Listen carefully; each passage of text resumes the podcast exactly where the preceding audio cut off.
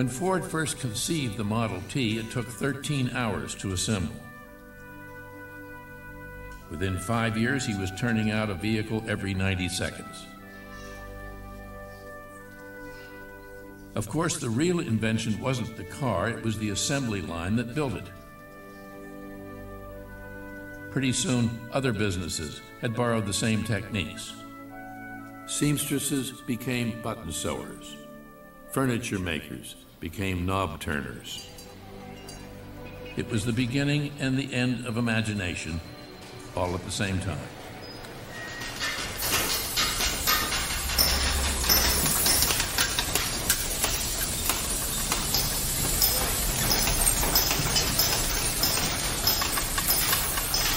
Howard? Charles, I'm talking to you. Hmm? It needs spokes, same as the others. You know, they ought to make a better spoke. Yeah? Then what would you do?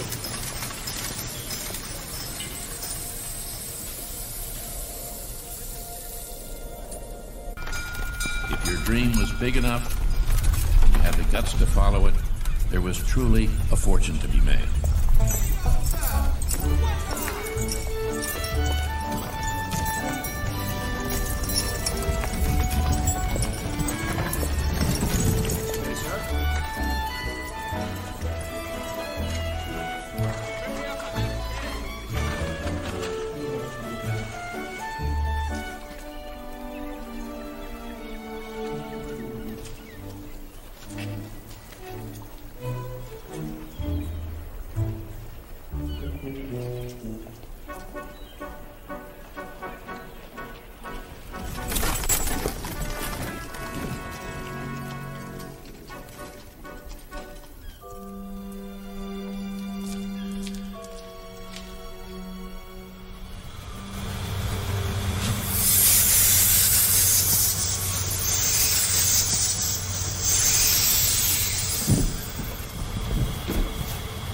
Damn thing blew on me.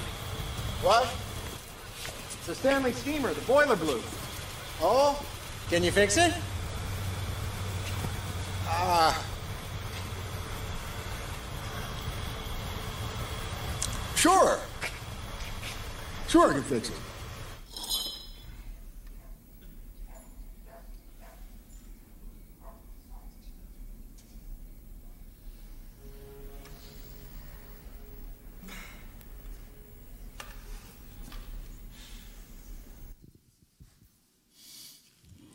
Do you ever feel like that? Like the world is changing so quickly and you just can't keep up? Sociologists call it rapid discontinuous change. Simple, it means what it means. Rapid, it means it's happening quickly, and discontinuous means that all the things that have happened up until now don't matter anymore because the world has changed so much that there's no connection to what's gone before like opening a bicycle repair shop just as cars are invented.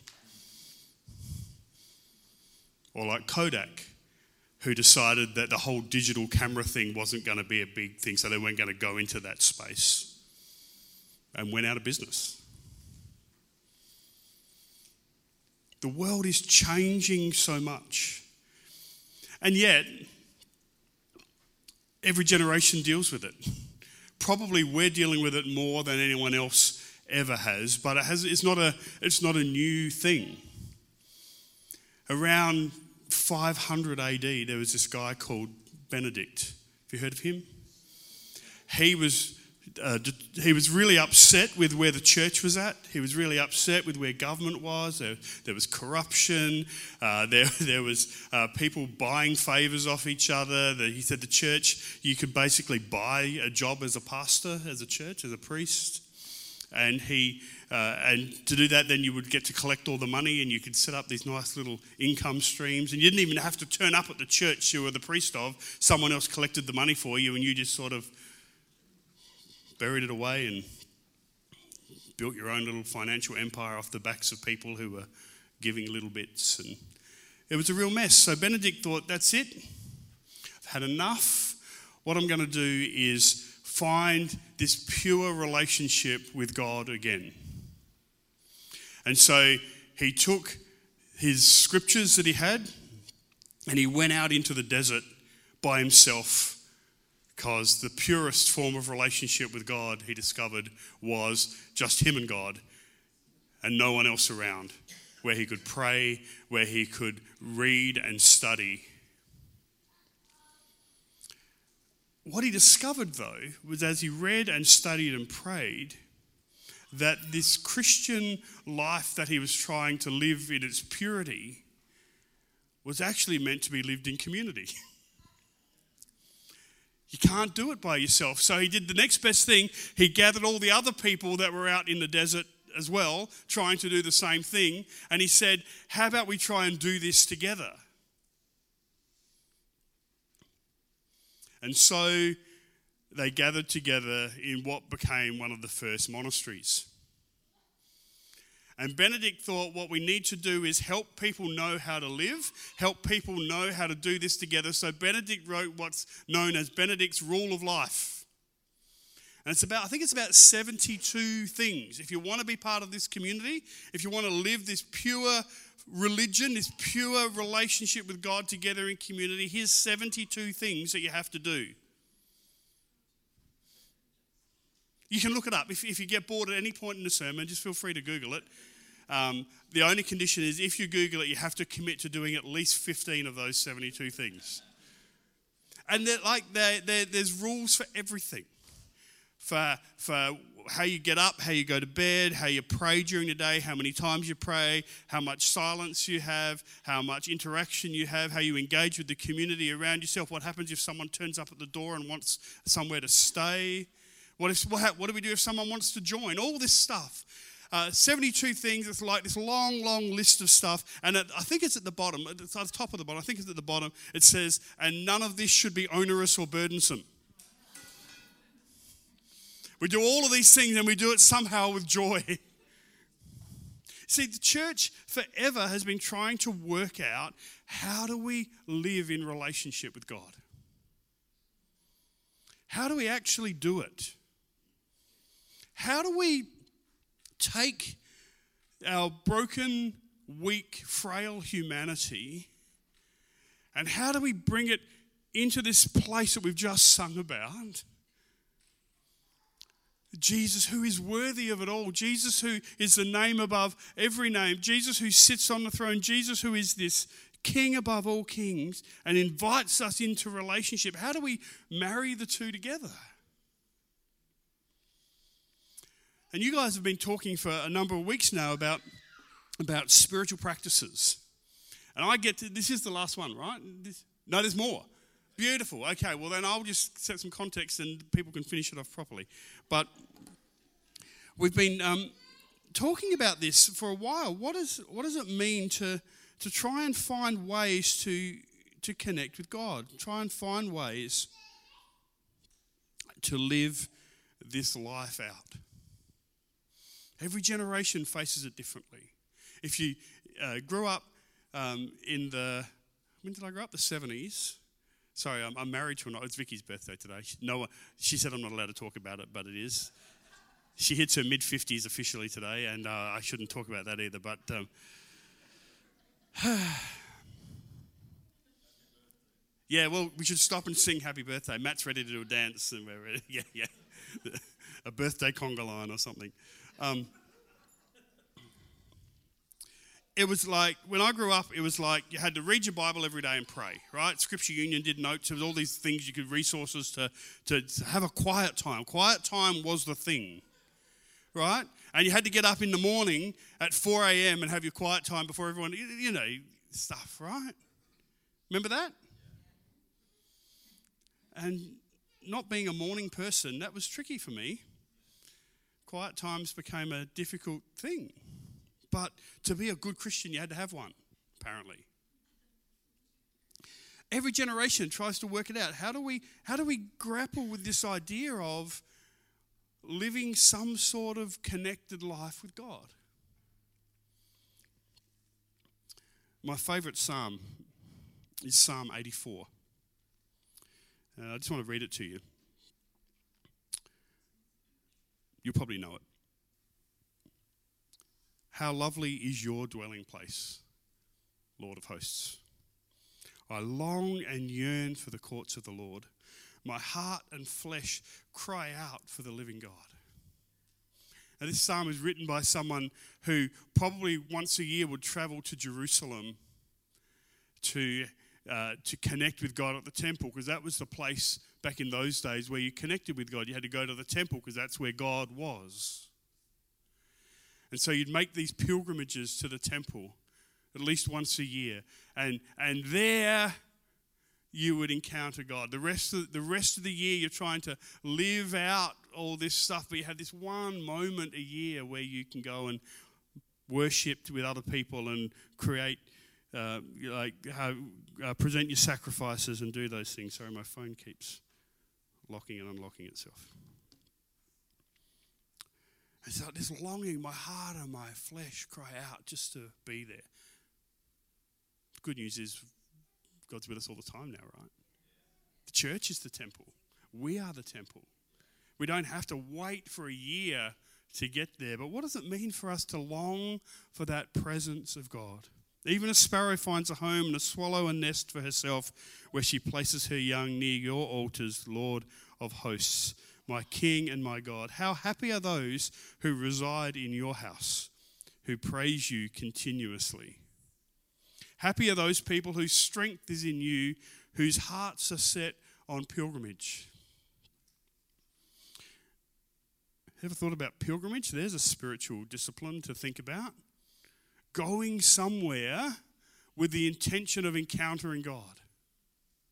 Vicky and I did it just recently. We went to Europe and um, we had five weeks in Europe, and the heart of that was built around a pilgrimage of walking Hadrian's Wall, walking part of Hadrian's Wall across the top of England in June when it was supposed to be 11 or 12 degrees, but was actually 28.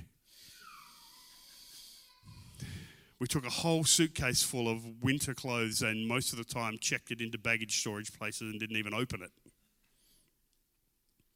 But we set off on this pilgrimage and the thing you discover about pilgrimage is that sort of it mirrors life. It never quite goes the way you thought it would go. We'd planned this thing, we'd, um, we'd booked accommodation, we'd booked a, a, transfer company to come and pick up our bags in the, in the morning and take it to the place we we're staying at night so we could just walk with day packs and whatever. The first day was about 16 kilometres of walking, and the first 14 kilometres we didn't even see any of Hadrian's Wall. And then the bit that we saw was tiny. I should have brought a photo of it. It's tiny, but it's actually the most significant part of the wall. It's where the, um, the design committee, the project management team, did you know Hadrian's Wall was built in 122 AD by Emperor Hadrian? It was like the top of the empire. It was like to, to mark the boundary of the empire and to keep those nasty Scots out of England. So he built the wall to keep the Rangers out. And no, um, but they so they built this wall from coast to coast across the top of England. And um, they started building it, and they, start, they built from, uh, from east to west. And as they were building across, they got to this point where they realized that it was going too slow and costing too much money. Doesn't sound like a building project today, does it? Going too slow, costing too much money. So they, they changed from building the wall 10 feet wide to building the wall 6 feet wide and there is this bit of wall remaining where the change actually happened.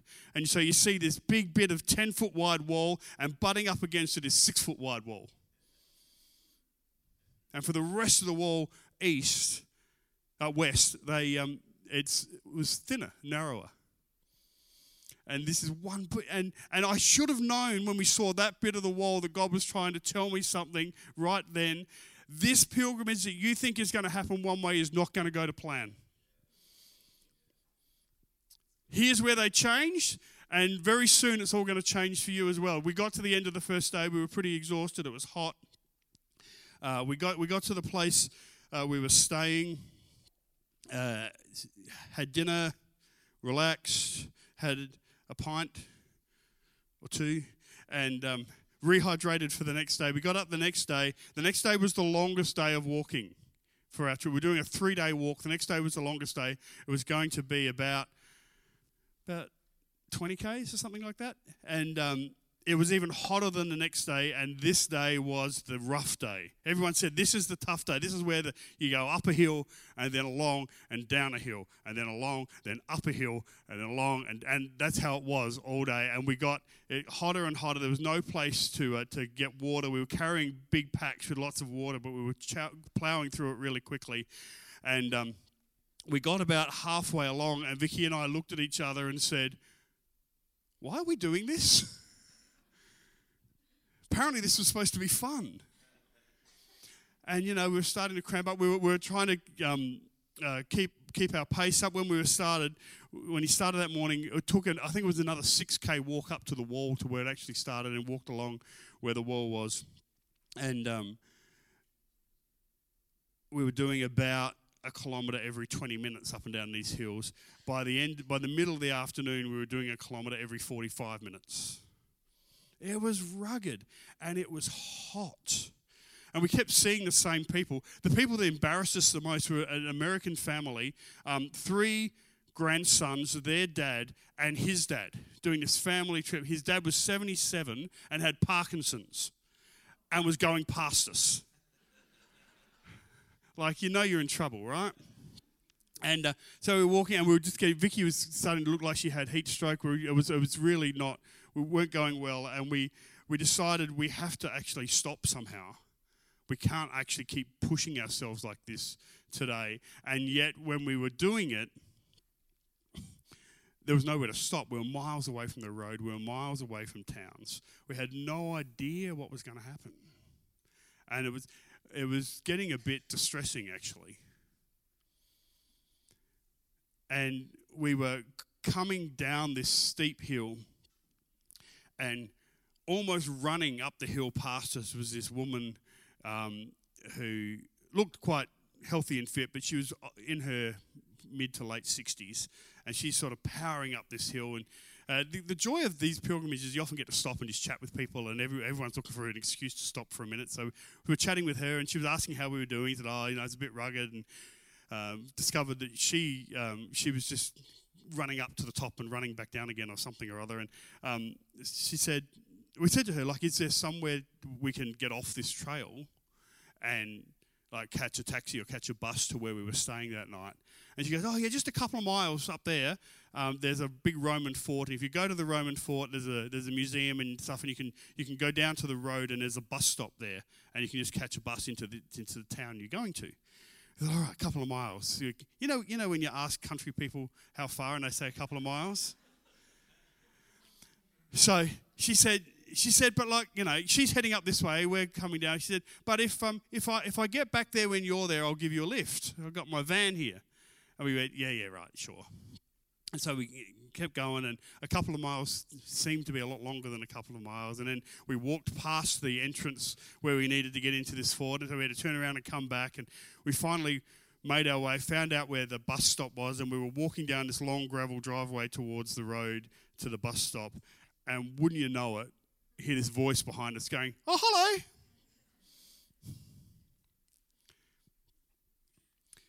And we jumped in her van and she took us to where we were staying, dropped us off at the at the door. And on the way, we're having this conversation. She goes, "Oh, really, I really love these sort of places. I, I grew up around here. I live somewhere else, but I come back every year and walk the wall and walk this area. I just love it. It's like this." She said, "I don't know if you've heard of this, but the ancient Celts had these things called thin places." Have you heard of thin places? There's these places where, where it seems like heaven and earth are, are just so close together you can reach through the other side of the curtain and touch it.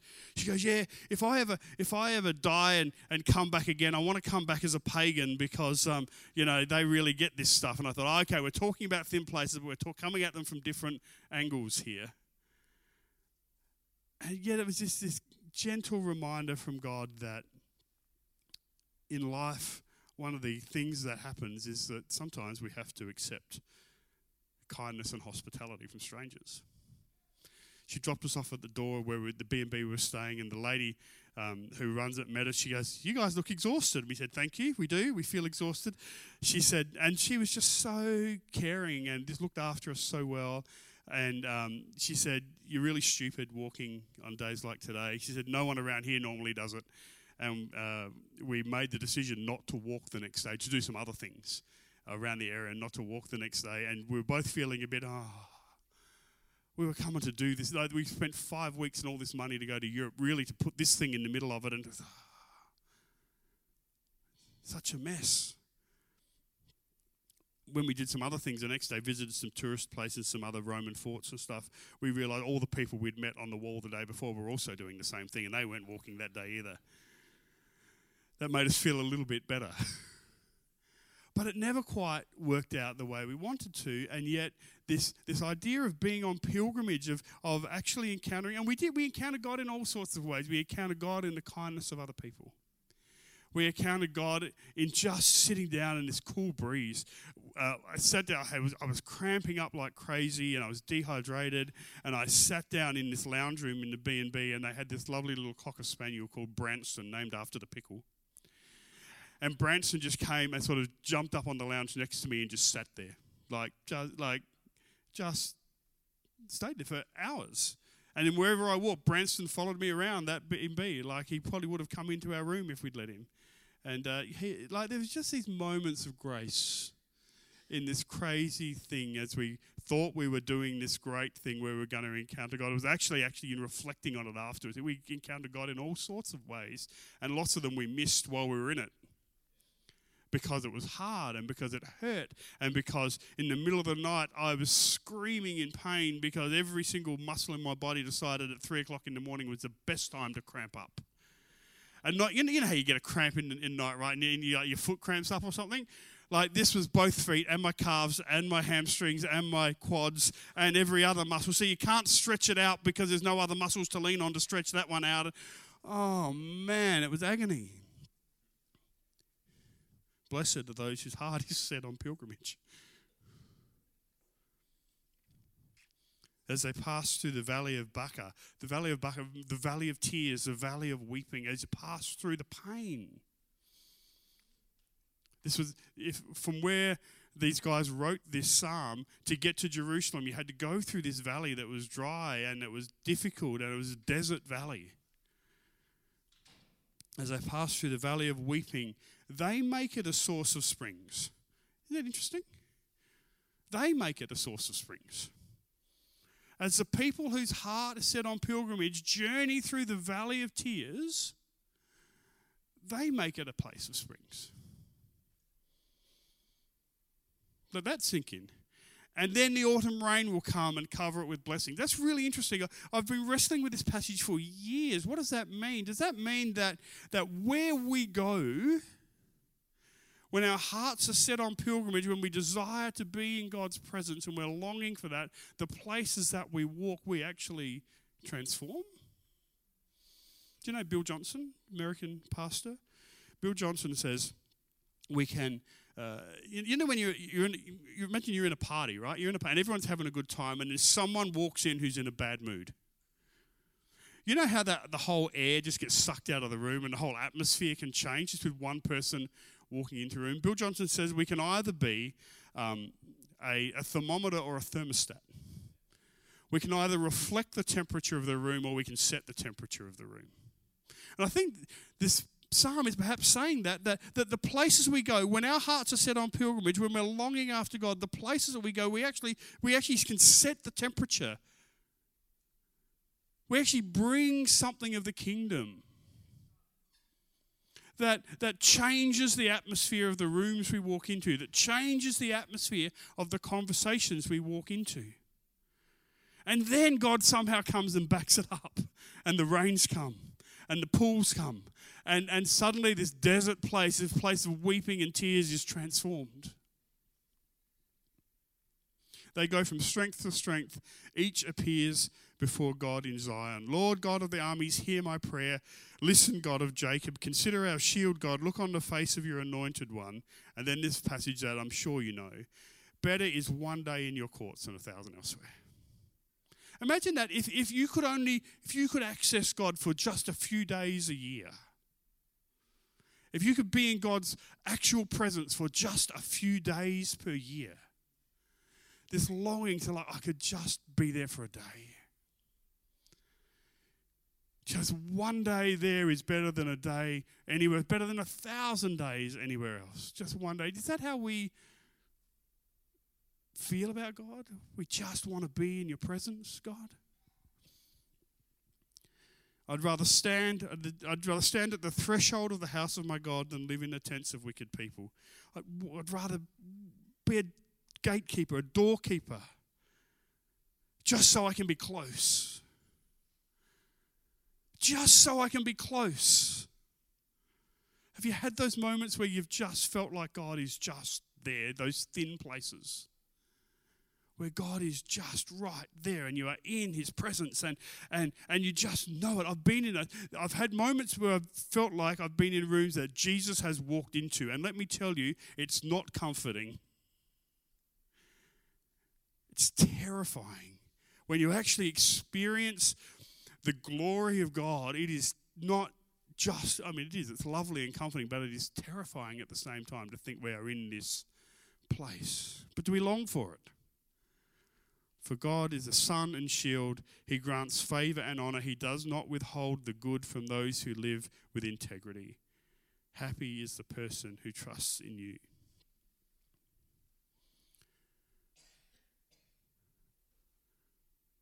So, how do we do it? If this is if this is the place that God is calling us to be in His presence, acknowledging His presence with us all the time, we we're never out of God's presence, right? just feels like it sometimes. And the reason it feels like it, I really believe, is that we don't take the opportunities to create the space to be there. Now, there are thin places. There are places where it seems like God is closer to us than others. And, and for all of us, they're different. There are some places that um, lots of people, it seems like God is present in some places. Like, but for all of us, we have different ways of connecting with God. Don't we? I have a theory. I'm going to write a book about this one day, if I ever actually have time to write a book.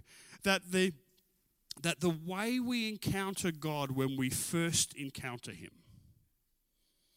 is actually what becomes our default position. That when we're looking for God, we go back to that place.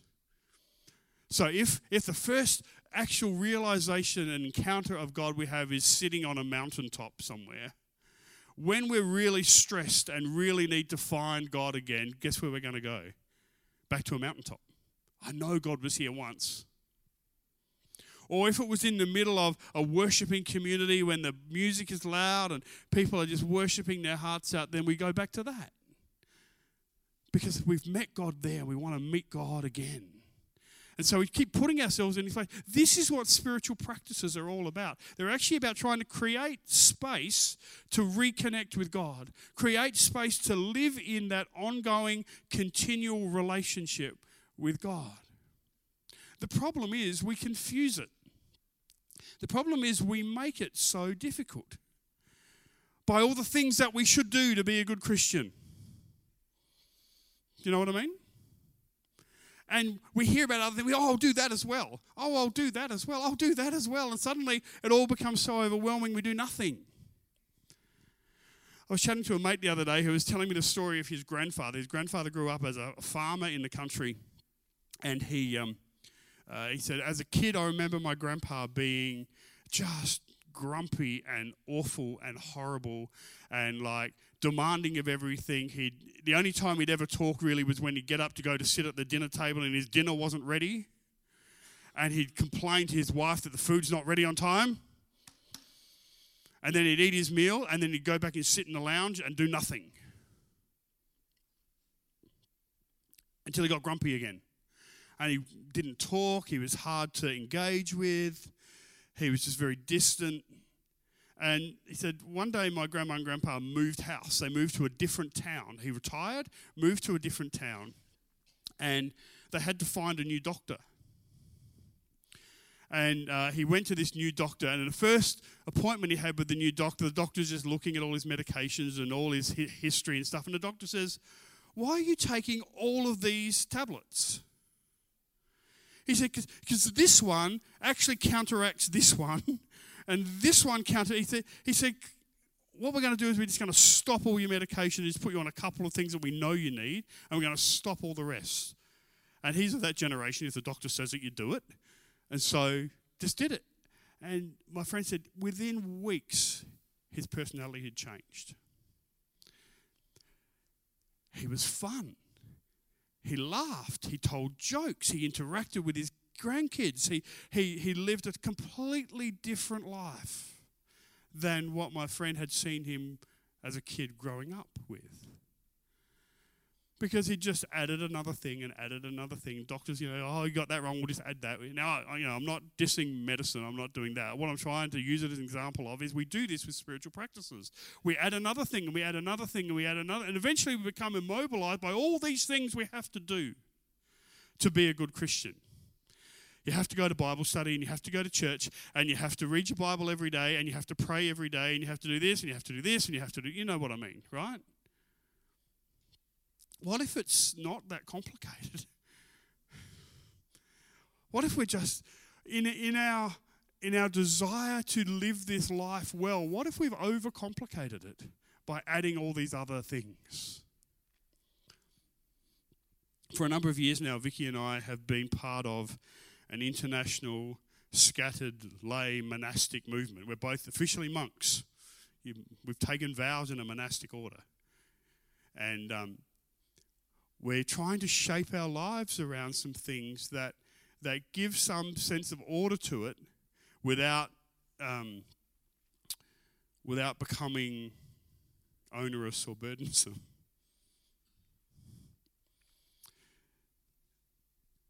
It's really interesting when you look back at early monasteries and early, you think back to even a few hundred years ago, before the Industrial Revolution, when people just lived in their little villages around. Think of England, right? Little villages around. Everyone lived in their village, and it's and life is governed by two things in those villages. It's governed by when the sun goes up and when the sun goes down.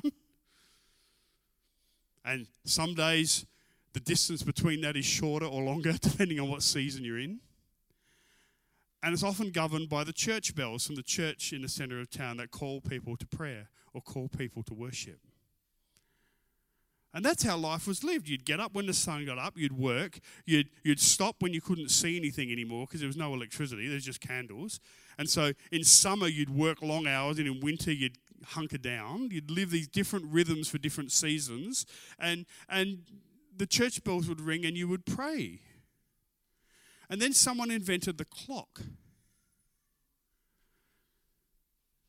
And I, I it used to be in English villages, there was like one central clock in London and these telegraph wires that ran out to the post offices and all the other villages that the clock could be set by. So you had one clock in a village that reflected the master time of what the clock back in London was saying. And then someone invented this amazing thing called the watch. So now you could have your own clock and now you could set your own time for things. And what it happened was bosses went, This is amazing. With the invention of a clock and the invention of electricity, we now no, need, no longer need to live the normal rhythms that the world might live for us. What we can do is we can make people turn up to start work at a certain time because they all know what time it is because they've all got a watch. And we don't we can turn the lights on and there'll be electricity and they can work even if it's dark. So we can start earlier and we can finish later. And suddenly life changed because we're not bound by the seasons anymore. We're not bound by these natural rhythms anymore. Spiritual practices are helping us try to get back to finding a different way of ordering our lives in a, li- in a world that is so busy, that is changing all the time, where, where what happens yesterday will pay no um, connection with what happens tomorrow, this rapid, discontinuous change. How do we set a rhythm for ourselves? Now, when I'm going overseas in a couple of weeks for work, and when I get back, I'm talking to Ben, we might run a workshop of actually how to write this up for ourselves, how to write a rule of life for yourself. If you're interested in doing that, we might do that uh, in, in a month or so. But I'll tell you two things that I do that try and keep me grounded. One is that I set my watch. You can use them for useful things. I set an alarm for 12 o'clock, for 12 noon every day. And I just stop and I pray the Lord's Prayer wherever I am. That's simple, right? Let me tell you how hard that is. Oh, see, now my watch has set another alarm. Stop listening to me. Sorry, I can't help you with that on Apple Watch. Stop listening to me. I can't help you with that. Well, it interrupts. This, this stupid 12 o'clock Lord's Prayer thing interrupts everything all the time. As a pastor, there are, there are moments that are really special to us, and one of those is Mondays. If you, do you have Monday off? Do you work Monday? Monday's a special day because on Monday you get emails from people who are in church on Sunday offering support and encouragement and uh, feedback about what happened the day before. You don't get those? Oh, sorry. Have you got Ben's email address? Anyway, and I remember once I, I, would preached on Sunday and we had this incredible service. And I got, got into the office and I had a couple of meetings first thing Monday morning. And I opened up my computer and I'm reading my emails. And I had one of those really helpful feedback sort of emails. And um, I started to respond to it. And as I'm doing that, my watch starts to beep that it's 12 o'clock. And my brain goes to this In any second now, I'm going to pray, forgive us our sins as we forgive those who sin against us. I'm going to have to deal with something before I can pray that. And it's amazing how many times that simple thing of just praying the Lord's Prayer at noon every day interrupts and changes things. The other thing I do is at night before I go to bed, I try and practice gratefulness. The um, ancient monastics called it the prayer of examen, to look back across the day and say, What am I grateful for today? Where have I seen God at work today? It's interesting, when I first started doing that, I, um, I would something would happen during the day and I'd say to myself, Oh, I have to remember that and be grateful for that tonight. I did that for a while, and I suddenly suddenly clicked in my brain one day. It takes me a while for these things sometimes. I could just be grateful for it now. I don't have to wait till I'm going to bed tonight. And to start to live with this posture of gratefulness or this posture of just noticing when God's at work. It's amazing what happens to your day when you go, oh, that was God. Didn't see that coming. Or I created some space today and God did something. I just sat in silence for five minutes and God actually spoke to me. Are we deliberately, actively carving out space for God to speak? That's the challenge for us. It's not about loading ourselves up with things to do. The world gives us enough things to do. Every self help book will give you enough things to do.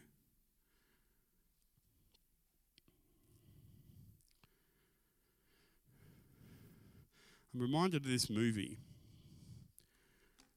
called Smoke. Has anyone seen Smoke? You probably don't even remember it. It's a 1995 independent American art house film, so I'm sure you've all seen it. You can go and hire it and watch it if you want to. I wouldn't advise it. Sorry? Vicky says no. It's, it's, it's not really worth it. But there's, it's, it's, about, it's about this guy called Augie Augie's played by Harvey Keitel. The reason I watch it is Harvey Keitel is one of my favourite actors, and I watch most things that he's in. And um, Harvey Keitel plays this gruff um, cigar store owner. He owns a Brooklyn Cigar Company on the corner of 3rd Street and 7th Avenue in Brooklyn. And um, the story is just about sort of this interacting, weaving in of lives of people that come in and out of the store and buy tobacco and stuff. And one of his regular customers is a guy called Paul Benjamin, played by William Hurt. And Paul Benjamin is um, a, a, writer who has writer's block. He can't write. And uh, he can't write because he had this traumatic incident that happened. His wife had been killed. Um, his young wife, who was pregnant, five months pregnant, had got caught in the crossfire of a bank holdup and got shot and died. And he was just racked with grief and had this writer's block. He used to come in and buy his tobacco from Augie. And there's this scene where Augie's, it's at night time and Augie's shutting up the shop. And so, you know, those Brooklyn, you know, those American things where they sort of shut the doors and then they, they pull this grill thing down in front of the shop. He's, he's pulling the grill down and, and Paul runs up and just says, Are you still open? And he lets him into the shop for one last sale for the day. And he's just standing there and he notices that there's this camera on the shop counter. And Paul looks at Augie and says, Oh, I didn't know you took pictures. Okay, I'll do it anyway. It's all right. And uh, Augie says, Well, I guess you could call it a hobby. It doesn't take me more than about five minutes a day, but, but I do it every day, rain or shine.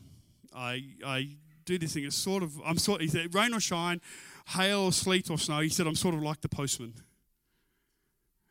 And um, Paul says to him, So you're not just some guy who pushes coins across a counter. And Augie says, Well, that's what people see, but it's not necessarily who I am. And then it fades out, and the next scene, Paul and Augie are back at Augie's uh, apartment. And they've got, they're sitting at a table, and there's all these photo albums piled up. And Paul is flicking through the albums, and every photo looks the same. It's actually a photo of the shop from the same perspective. And Paul says, Well, they're all the same. And he said, That's right, more than 4,000 pictures. I wrote this down. That's right, more than 4,000 pictures of the same place, the corner of 3rd Street and 7th Avenue at 8 o'clock in the morning, 4,000 straight days in all kinds of weather. That's why I can never take a vacation. I've got to be in my spot every morning, every morning in the same spot at the same time. And Paul says, I've never seen anything like this. Or he says, it's my project. You could say it's my, it's my life's work. And Paul's sort of, you know, flicking through this album after album, page after page. Each page has like four photos on it, and just flicking through. He says, It's amazing. Said, I'm not sure I get it though. like, I mean, what was it that gave you the idea to do this? He says, I don't know, it just came to me one day. It's my corner. It's just one little part of the world, but things happen there too, just like everywhere else. He said, It's a record of my little spot. Paul says it's, it's kind of overwhelming. And he's sort of just, you know, flicking through, and they finish one album, he puts another one in front of him and flicking through. And, and Augie looks at him and says, You'll never get it if you don't slow down, my friend. Paul looks up and says, What do you mean? He says, I mean, you're going too fast. You're hardly even looking at the pictures. He says, But they're all the same. And Augie says, They're all the same, but each one is different from every other one. You got your bright mornings and your dark mornings. You got your summer light and your autumn light. You've got your weekdays and your weekends. You've got your people in overcoats and galoshes, and you've got your people in t-shirts and shorts. Sometimes the same people, sometimes different ones. And sometimes the different ones become the same and the same ones disappear. It says the earth revolves around the sun, and every day the light from the sun hits the earth at a different angle. Paul looks up at him and says, Slow down, huh? And Augie just says, Yeah, that's what I'd recommend. And so Paul starts to slow down, and on the on the screen they just start to show slow transitions of these photos, and everyone's different. And Augie says, "You know how it is. Tomorrow and tomorrow and tomorrow, time creeps on its petty pace." He's slowly looking at the photos, and suddenly he goes, "Look, it's Ellen. It's his wife." five months pregnant. And Augie says, Yeah, that's her, right? She's in quite a few from that year. She must have been on her way to work. Turns out she worked at the bank where the robbery was. And probably this photo was the morning that she was killed. And Paul just sort of breaks down in tears. You'll never get it if you don't slow down. You'll never get it if you don't slow down. Time rushes on. There's always tomorrow and tomorrow and tomorrow and tomorrow and tomorrow. But you'll never get it if you don't slow down and make some space for God. Why? Two reasons. One, it's because who He created you to be. He created you to be in relationship with Him. And He is consistent and He never changes. And we're the ones that get flitty and flighty and dart around doing all these other things. If you want to know who you really are, if you want to know who you're created to be, slow down and create some space to just be with God. And secondly, because until we can do that, we're never going to be effective for His kingdom. You can do all the things you want to. You can do all the activity you want to. You can run all the programs and all the ministries you want to. I had a, an old pastor when I was growing up who used to say this whatever you do, even things you think you're doing for God, if it's not the thing that God is asking you to do, then it's sin.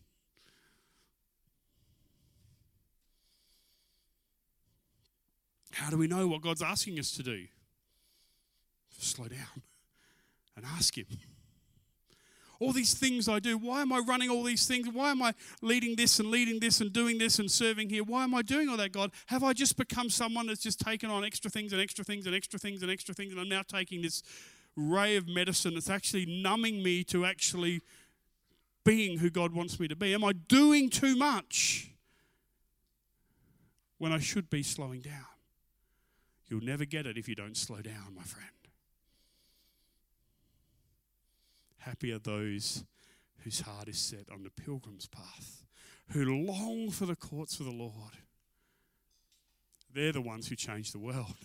They're the ones who go through the valley of weeping. They're the ones who go through the valley of tears and make it a place of springs. And let me tell you, our world is full of dry, dusty places that are full of the valley of tears, right? And God's just waiting for us to have our hearts and our minds focused on Him and to bring transformation to the world. That's why we do this. That's why spiritual practices are important. That's why prayer is important. That's why creating space for God, where silence and solitude and all those other things are important. Because we get to learn to hear God's voice and we get to act in the way that He calls us to act.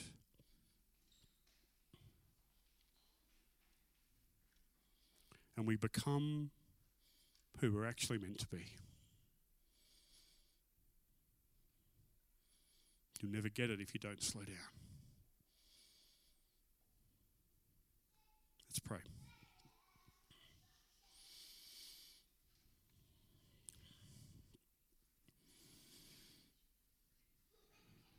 Lord, we confess that it's really easy to be busy. It's really easy to allow all sorts of things good things to crowd into our lives and we run around and we get to the end of every day and we fall into bed exhausted. And then we get up and we do it all again tomorrow. Lord, would you help us to take a look at ourselves, to take an inventory of ourselves, and to work out how to structure our days around you rather than around our clock, rather than around all the pressures that are on us. How do we structure our day around you, God? Would you teach us that? Not in a way that's onerous or burdensome, but in a way that brings life, that creates space where we hear your voice, where we respond to you, where we hear your call to be people who transform our community people who transform our neighborhoods, people who transform our families.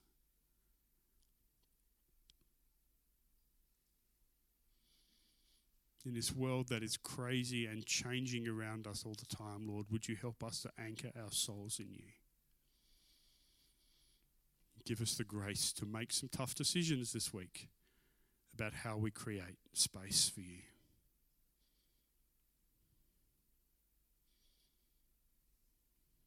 We ask it in Jesus' name. Amen.